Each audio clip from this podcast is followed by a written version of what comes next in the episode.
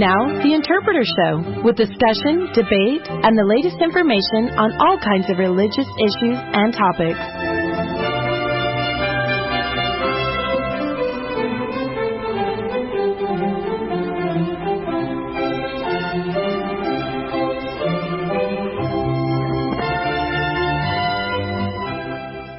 All right, we are back on the air. Thank you for listening. This is Terry Hutchinson, your one of your co-hosts, and I'm on the air with John Gee and uh, Kevin Christensen. Good evening, John. Good evening, Kevin. Good evening. Good evening. And we have a new format here for you on Interpreter Radio, and that's going to be we are going to um, have four segments of the program. The first will be Come Follow Me we will be doing uh, the lesson from January 16th through the 22nd, which is the first chapter of John. We have found the Messiah for the first block. The second block will be doing uh, answering my gospel questions from the Institute manual. And then after the news break, for the second hour, we're going to be doing a 30 minute segment on restoration advocacy where we'll be dealing with archaeology, North America, and Mesoamerica. And then the last half hour, we're going to have a special guest. It's S. Kent Brown, which who is the author of a new volume in the BYU New Testament commentary series. It's the Epistle to the Ephesians. Now, Kent is also the author of a one volume that came out about seven or eight years ago called The Testimony of Luke. Yes. Yes. And so we're really excited to have Kent on with us for that last half hour. But we're going to begin by thanking our primary sponsor, which is the Interpreter Foundation. And I would just give you a brief note. The Interpreter Foundation is a 501c3 corporation, which means any donation that you make to it is tax deductible and you'll be able to see where your money goes and what it's going for. The Interpreter Foundation has some great projects. Uh, they did the Witnesses film. They're, they've got a few film projects going. They've got book projects, article projects, conferences. They did a Book of Moses, uh, excuse me, a temple conference uh, last month. And then every week, they put an article in your email if you subscribe to it, a free one, that is a peer reviewed article on some gospel topic.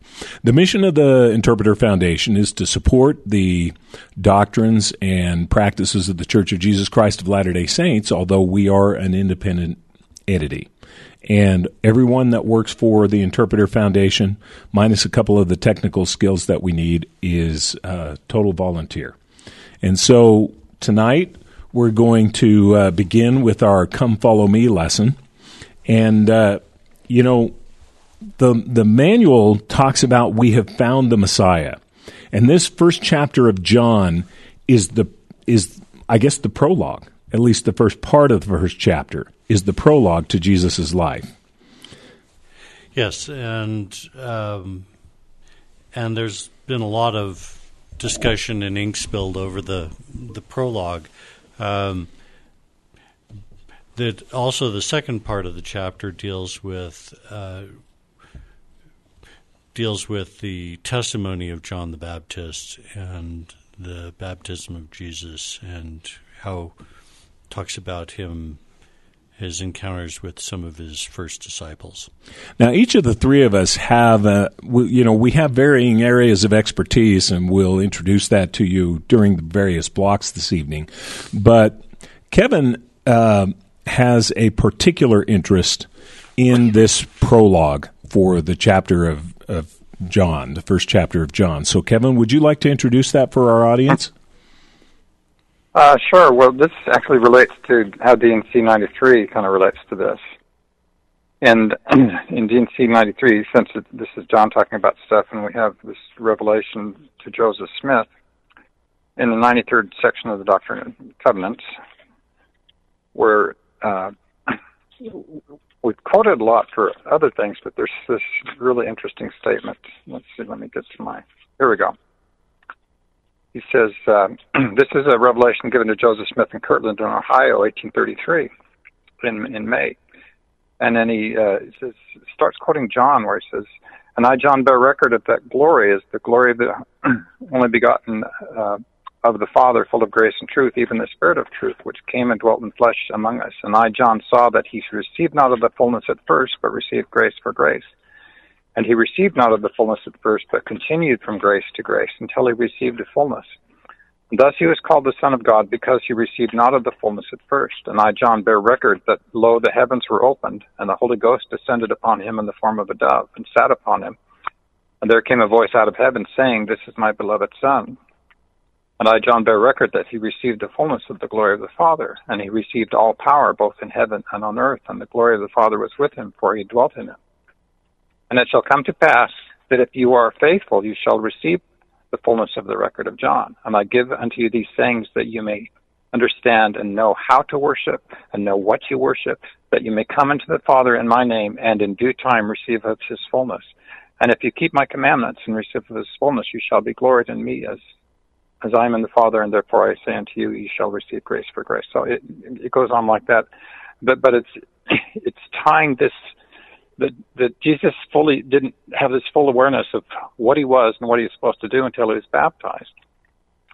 And uh, say I've been one of the things that has come out of my study of Margaret Barker's work is that she uh, wrote a book called The Risen Lord, in which she made the case that uh, this is a quote from her book uh, on her on page uh, 27 of her book. She says, "All the Gospels agree that the baptism of Jesus marked the beginning of his ministry. I want to explore the possibility that for Jesus, this was the moment in which he became Son of God, in the sense of becoming fully aware of, of who he was and, and what he was supposed to do. His baptism was a Merkabah, you know, chariot descent experience." Where he believed he had become the heavenly high priest, Lord of his people, and indeed she argues that that this uh, was when Jesus received the revelation described in the book of Revelations, the first line of which is the revelation of Jesus Christ, which God gave unto him to show unto his disciples. And this is the, you know the vision of the Lamb ascending to the throne, and they're saying who's who's worthy to read the book, and he reads the book, and then it takes the throne, and there's worship by the beast and the angels. She notes that Mark describes after Jesus is baptized, he goes off to be with the beast and the angels, and that's that's the place in the scriptures where you have them both together. So it's this unexpected tying together of two very very different sources of, of investigation based on you know the Book of Mormon and the Doctrine and Covenants and then Joseph Smith translation coming through Joseph Smith with one set of resources and the inspiration that they received, and then the other uh, coming from uh, a very different source drawing on on a very different set of resources, but yet coming to the same point. So I think this is something very, very interesting for us. So, Kevin, how does this lead us to recognize the Savior? Well, I think there's there's that. It's where he recognized himself, and then he then he starts to show his disciples who he is. You know, you know, there's this there's this uh, the Mount of Transfiguration. That's when uh, you know Matthew, Mark, Luke, and John they really see him as as he is. You know they you know, they see beyond you know the flesh that looks and walk, walks and talks you know to a, to a degree like us and to you know other degrees doing things and understanding things that, that we couldn't and are very impressed with. But then the sense that they saw him transfigured and to see him transfigured, they too had to be transfigured to a degree in order to receive as much as they were able to. And a similar thing happens in Third Nephi. So, and uh, I think when Joseph Smith talks about um, having calling your calling and election made sure sorts of things, that's you know involves us being transfigured in order to you know we have to become like him to fully understand him. And this is the invitation that we all have to do: is we have to you know it's preparation and seeking and uh, but first of all, you know, the first step on the track is, is thinking is Jesus is making some remarkable claims, and John in in the prologue to John in this first chapter is making some remarkable claims, and so that it's an invitation for us to really understand, you know, to think about, to ponder, to search, ponder, and pray about what it is that we're being invited to explore here. And uh, so, with that, then you know, John instead of just saying, you know, taking us back to uh, Bethlehem or Nazareth, takes us back to the beginning, which is, I think, it's very remar- remarkable, and it gives us a sense of the kind of uh, awesome perspective that John wants us to, to think about when we approach the claims and the testimonies in the scriptures and in you know the New Testament, in the Old Testament, and in the LDS scriptures, and from all these uh, all these testimonies and what we ourselves can feel from the Spirit. You know, I really appreciate what you said about the Doctrine and Covenants, especially that 93rd section, because it does take us right back to the pre-existence. I mean, you know, the, the very first verse, in the beginning was the Word, and the Word was with God, and the Word was God. And then it talks about the creating power of God. And that's something that I think um, a lot of scholars I don't know if they've just, John, I don't know if they've not recognized it to date or if they're just beginning to recognize it. For example, a new book hit my desk. Um, I'm be reviewing it on my program in St. George in a week or so called The Gospel and the Gospels. It's by Simon Gathercole. Now, Simon Gathercole is a professor of New Testament and early Christianity at Cambridge, and he wrote a book a few years ago called The uh, Pre-Existent Son, which talks about this pre-existent uh, existence of Jesus, so to speak, and recognizing him. And one of the things he, he talks about in John in particular, he says there's two facets of John's Christology that are not given equal treatment. Uh, one of them is the is in the prologue, and after John chapter one verse fourteen, the word that they use here disappears and the only begotten Son appears only twice later. However, during the book of John itself, they use messianic language to describe Jesus 21 times. So it's a, it's a common theme. And that's something else that uh, was noted in one of the Enoch seminars, where uh, I several years ago they did an Enoch seminar, which is a gathering of scholars all around the world um, for Second Temple studies, but particularly on Enoch. And the theme of it was John the Jew. And so, in other words, they're reading the Gospel of John as in a Jewish context to talk about his being the Messiah. And one of the presentations, the papers, really got my attention. It's by Adele Reinhartz, and it's called And the Word Was God John's Christology and Jesus' Discourse in Jewish Context. And essentially, what it says is that there are titles which people use throughout the book of John to refer to Jesus. One of them is the Lamb of God. John the Baptist uses that one. One of them is King. Pilate himself uses that, and they put it on Jesus' cross over the objection of the Jews. And the other one is prophet, and then there's the Messiah. But these are the terms that Jesus used to refer to himself Son of Man, Son of God, the Father's Son. And then they talk about how by referring to Jesus as the Word, what they're really doing is they are making a connection of Jesus as divine.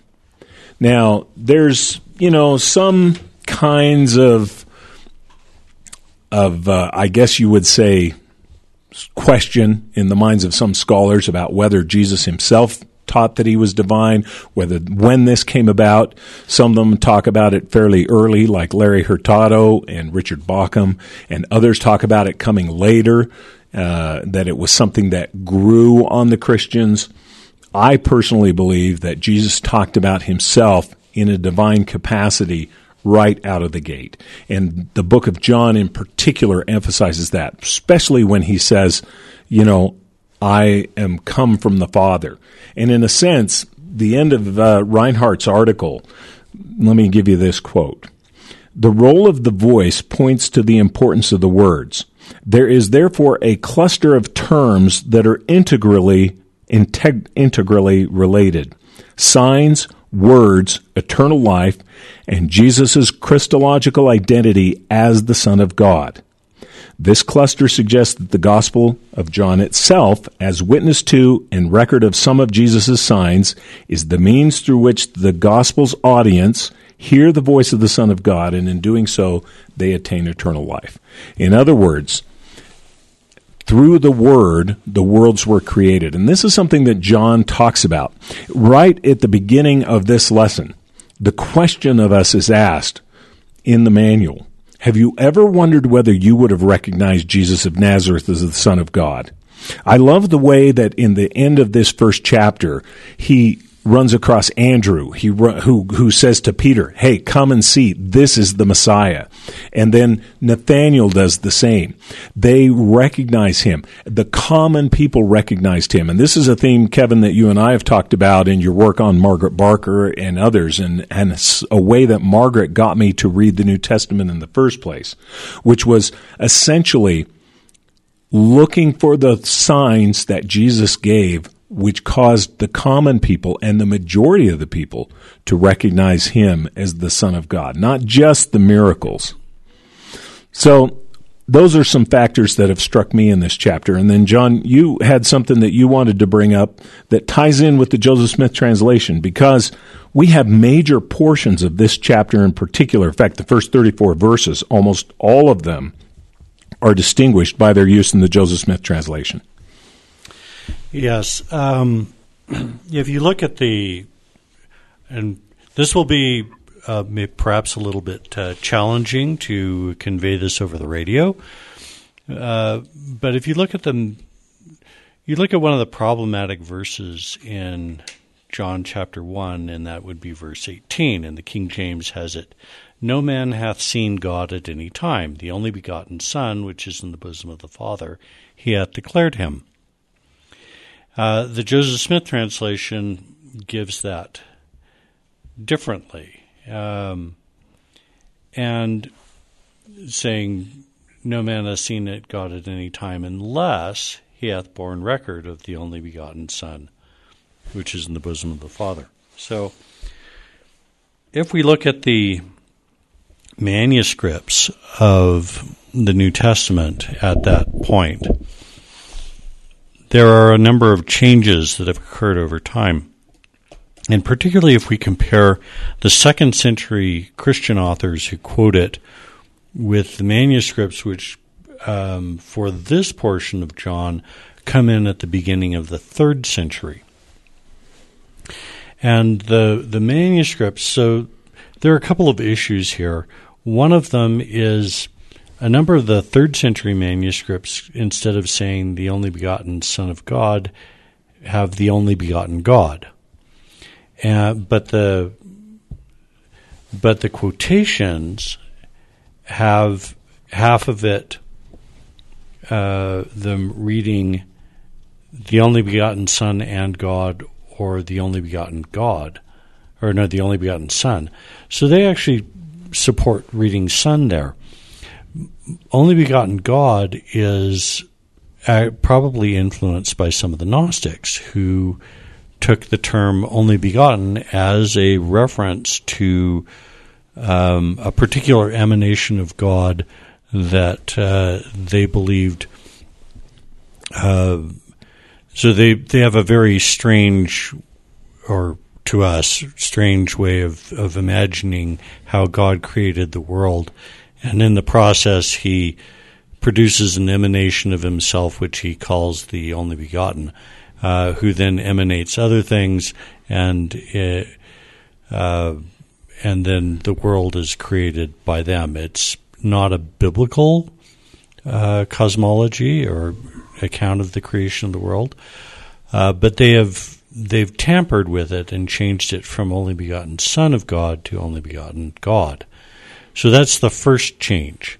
Then after Nicaea, they changed this again and to only begotten Son and drop Son of God altogether. That's one of the changes. The other one is um, that the unless, which shows up in the Joseph Smith translation, also shows up in all of the Irenaeus's quotations of this. No one has seen God at any time unless. And uh, the the difference here between Irenaeus and the Joseph Smith translation is which case you put in uh, the only begotten Son of God. And the Joseph Smith translation actually makes better sense of the Greek than um, Irenaeus does. Uh, so there are changes in the text and the textual variants that indicate that the the reading that appears in the Joseph Smith translation there is probably the original. Now it's popular these days to claim that there's nothing restored in the Joseph Smith translation or that it's not really a translation. Uh, but this is one place where there's clearly it it clearly matches up with the earliest quotations of this particular mm-hmm. passage mm-hmm. and earlier than any of the earlier manuscripts we have for this passage that the Joseph Smith translation is closer to the earliest witnesses than uh, the current reading. Well, and I think some of the Gnostic Gospels, for example, the Gospel of Philip, they do use the Gospel of John in particular quite a bit. And I think, as you've pointed out in other work, and you know, we we cited that in a in the book that we did and talked about here a couple of months mm-hmm. ago, um, that you have to evaluate those Gnostic documents because they have elements which are very positive. In fact, Kent Brown, who's going to be with us, right. wrote an article about it in the Ensign. But on the other hand, in the long run, you also have to evaluate them and how they deal with the first principles and ordinances of the gospel, and many of them not well. Not well, and and also you can. It's worth noting um, they apostatized in different directions. So in some cases, they may preserve something that was in had among the first Christians that the Orthodox rejected, but they also import a lot of other things that mm-hmm. Uh, the Orthodox had the good sense not to import. Well, and Irenaeus, a lot of what we have from them and had from them for a long time was simply the fact that Irenaeus had put them on this list of heretics. Yeah, so you have Irenaeus, and then later uh, Epiphanius's Panarion, and so you have these different viewpoints there. But what's interesting is you can see in the manu- Greek manuscripts, some traces of the Gnostics, and then traces after Nicaea where they f- tried to fix all the the teachings in in this particular passage to match the orthodoxy. What's interesting is for both the Gnostics and the Orthodox, uh, it discounted the whole idea of seeing God. And so, where John is originally testifying that nobody's seen God unless he's testified of him and testified of the Son, and then this is adjusted slightly to make it sound like no one can ever see yeah. God. So, Kevin, you mentioned that Margaret Barker talked about this in The Risen Lord, and she does address it a bit in the Revelation, that book that she wrote. But she did a full commentary on the book of John. Tell us a little bit about oh, yeah. that in the last couple of minutes that we have. Oh, um, well, just uh, it's interesting. I was just uh, looking at it. She spends uh, even before starting into the into John, she starts with a few chapters just kind of establishing her background and, and distinguishing between those that were uh, the ones that came back from the exile and had the Deuteronomist tradition, where they were saying that no, you don't see God because there's there's the you know the version of the uh, in Deuteronomy where it's where it says that Moses didn't see God, compared to the version in uh, in Exodus where Moses and seventy elders of Israel saw God face to face. So she points out lots of places where there's a visible tension in the scriptures about whether or not a person could see God. And then uh, in the in the essay that I did with her, uh, that was the theme was you know seeking the face of the Lord. That there was a tradition of you know people going into the temple and seeing God face to face uh, in a in a revelation, you know, being transfigured themselves so that they could do that. And she points out several places where the Hebrew is pointed away from that concept, so that you know you can read the same characters in many places in the Psalms. Uh, that if you just read the same characters and point them differently. You know, breathing into, since you've got consonants, you're breathing in the vowels, you breathe in, if you've got the spirit, you can breathe in places where they see it. And so she's, she's wanting to, to set us up toward approaching John, I think, more from the way that, you know, that, that you know, that John was just talking about just now, that, that, that the idea that there's been different readers and editors, and we want, if we want to get back to what they're really talking about, we have to prepare our minds. You know, that, that that's the thing Jesus says in Third Nephi. You know, you can't get it all at once. You have to prepare your minds for tomorrow.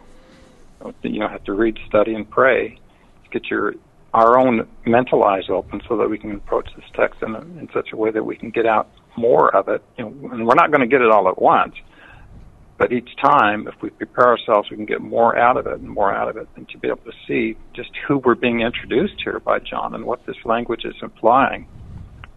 Uh, and that you know, the, the business they're saying of of Jesus, all things were made by him, and without anything was not anything made that was made. That's that's an amazingly bold statement to say about someone that they you know basically grew up with. Okay. Thank you, Kevin. All right. And one, thank you, John and Kevin.